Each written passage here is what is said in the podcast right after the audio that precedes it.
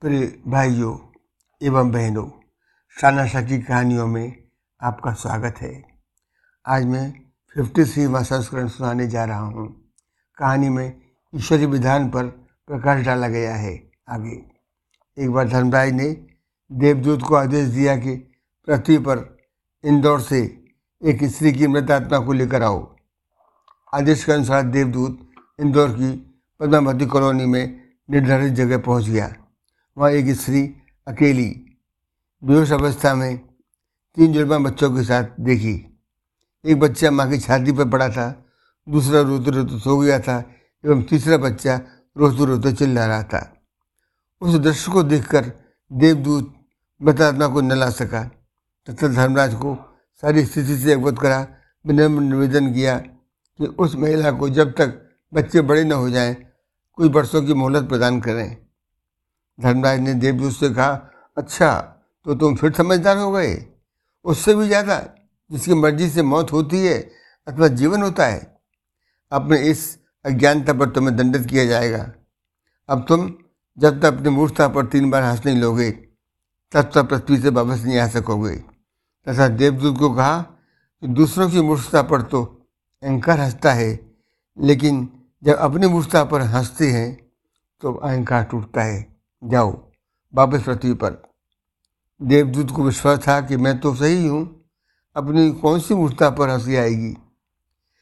पृथ्वी पर एक कारीगर अपने बच्चों के लिए कोट व कंबल खरीदने जा रहा था कि रास्ते में किनारे पर यही देवदूत बिना बस से छिटुरता दिखलाई दिया, जिसे देखकर कारीगर को दया आ गई। उसके लिए उन पैसों से वस्त्र व भोजन की वस्तु खरीद कर दे दी। तथा जब देवदूत ने बतलाया कि रहने को कोई मकान या परिवार भी नहीं है तो कारीगर ने उसको अपने घर ले गया तथा रास्ते में उसको हिदायत किया कि घर पर बुरी तरह का व्यवहार पत्नी करेगी, तुम सह लेना, बाद में सब ठीक हो जाएगा। पति को खाली हाथ घर पर आते व साथ में देवदूत को देखकर पत्नी बहुत जोर से कारीगर पर चिल्लाई, बहुत बुरा भला कहा। देवदूत पहली बार मुस्कुराया। कारीगर ने पूछा, क्यों मुस्कुराई? तब देवदूत ने कहा कि जब मैं तीन बार मुस्कुरा लूँगा तभी इसका रहस्य बतलाऊँगा। पत्नी को पता ही नहीं है कि कारीगर देवदूत को घर में ले आया है, जिसके आते ही घर में स्वतः ही हजारों खुशियाँ आ जाती हैं। लेकिन मनुष्य देख ही कितनी दूर तक सकता है। कारीगर ने एक सप्ताह में देवदूत को जूते बनाना सिखा दिया। देवदूत के बनाए जूते इतने अच्छे होते थे कि कुछ माह में ही कारीगर धनी होने लगा। दूर दूर तक उसके जूते मशहूर होने लगे। बड़े बड़े राजा महाराजाओं के जूते बनाने के ऑर्डर आने लगे। एक बार वहाँ के राजा के जूते बनाने का ऑर्डर देने वहाँ का सैनिक चमड़ा लेकर आया तथा बोला कि राजा के जूते बनने हैं, चमड़ा बहुत कीमती और थोड़ा है, स्लीपर मत बना देना, क्योंकि उस राज्य में स्लीपर मरने के उपरांत ही बनाए जाते थे। कारीगर ने देवदूत को हिदायत किया कि किसी भी कीमत पर गलती से भी स्लीपर मत बना देना, अन्यथा राजा बहुत दंडित करेगा, फांसी भी हो सकती है। लेकिन देवदूत ने स्लीपर ही बनाई, जिन्हें देखकर कारीगर बहुत नाराज हुआ, इतना कि देवदूत को नाराज होकर एक चांटा भी रिसीव कर दिया। थोड़ी देर बाद राजा का सैनिक पुनः दौड़ता हुआ कारीगर के पास आया कि राजा की मृत्यु हुई है अथवा स्लीपर ही बनानी है। सैनिक की बात सुन कारीगर को देवदूत के साथ दुर्व्यवहार की घटना से बहुत क्षोभ हुआ। कारीगर देवदूत से अपने दुर्व्यवहार दुर्व्यवहार के लिए क्षमा मांगने लगा। देवदूत ने कहा, भविष्य अज्ञात है, सिवाय उसके और किसी को ज्ञात नहीं, और मनुष्य तो अतीत के आधार पर निर्णय लेता है। सम्राट जिंदा था तो जूते चाहिए, मर गया तो स्लीपर चाहिए।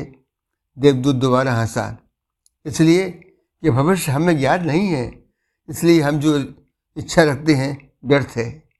हम इच्छा करते हैं जो कभी पूरी नहीं होगी, हम मांगते हैं जो कभी हो, होगा नहीं, क्योंकि पूर्व में कुछ और ही घटना तय है। हमसे बिना पूछे हमारी नीयत घूम रही है, मरने का वक्त करीब आ रहा है और हम जिंदगी के रंगीन आयोजन करते फिरते हैं। कुछ वर्षों बाद कारीगर के यहाँ तीन जुड़वा बच्चे जिसमें दो लड़कियाँ बैग लगा था, जूते बनवाने का ऑर्डर देने आई। साथ में उनके पास स्त्री भी थी जो उन्हें पालने के लिए पड़ोसी के नाते ले गई थी। देवजीत ने उस स्त्री को देखकर पहचान लिया। उस स्त्री ने बतलाया कि एक गरीब अकेली औरत मेरे पड़ोस में रहती थी। उसके तीन जुड़वा बच्चे पैदा हुए। दूध कभी उसकी छाती से उतरता नहीं था और अचानक मर गई। मेरे कोई संतान थी, अतः मैंने तीनों बच्चों को बहुत सुखदायक ज़िंदगी प्रदान की। आज दोनों लड़कियों का रिश्ता एक धनी परिवार में किया है तथा तीसरा लड़का जो मेरी सारी दौलत का वारिस रहेगा, ये शादी भी उच्च परिवार में निश्चित की है। उसी अवसर के लिए इन्हें नए जूते बनवाने को साथ लाई हूँ। अगर इनकी माँ जिंदा होती तो ये तीनों बच्चे गरीबी, भूख और दरिद्रता में बड़े होते। तीसरी बार देवदूत अपनी मूर्खता पर हंसा, बोला भूल मेरी थी, नियत बड़ी है। हम उतना ही देख पाते हैं जितना हमारे सामने है। जो होने वाला है वो हम नहीं देख पाते, अतः छोड़ दो उस पर। वह जो करवा रहा है, जो अब तक करवाया है, उसके लिए धन्यवाद। जो अभी करवा रहा है उसके लिए धन्यवाद, और जो कल करवाएगा उसके लिए भी धन्यवाद प्रेषित करें। ईश्वर की लीला है, होगा वही जो वह चाहेंगे। तीन बार हंसने के बाद कारीगर से देवदूत ने बतलाया कि पृथ्वी पर अपने की गई गलतियों की सजा भुगतने आया था। अब मेरा समय पूरा हुआ, वापस देवलोक जाना होगा। बंधुओं, आपको मेरी कहानी कैसी लगी?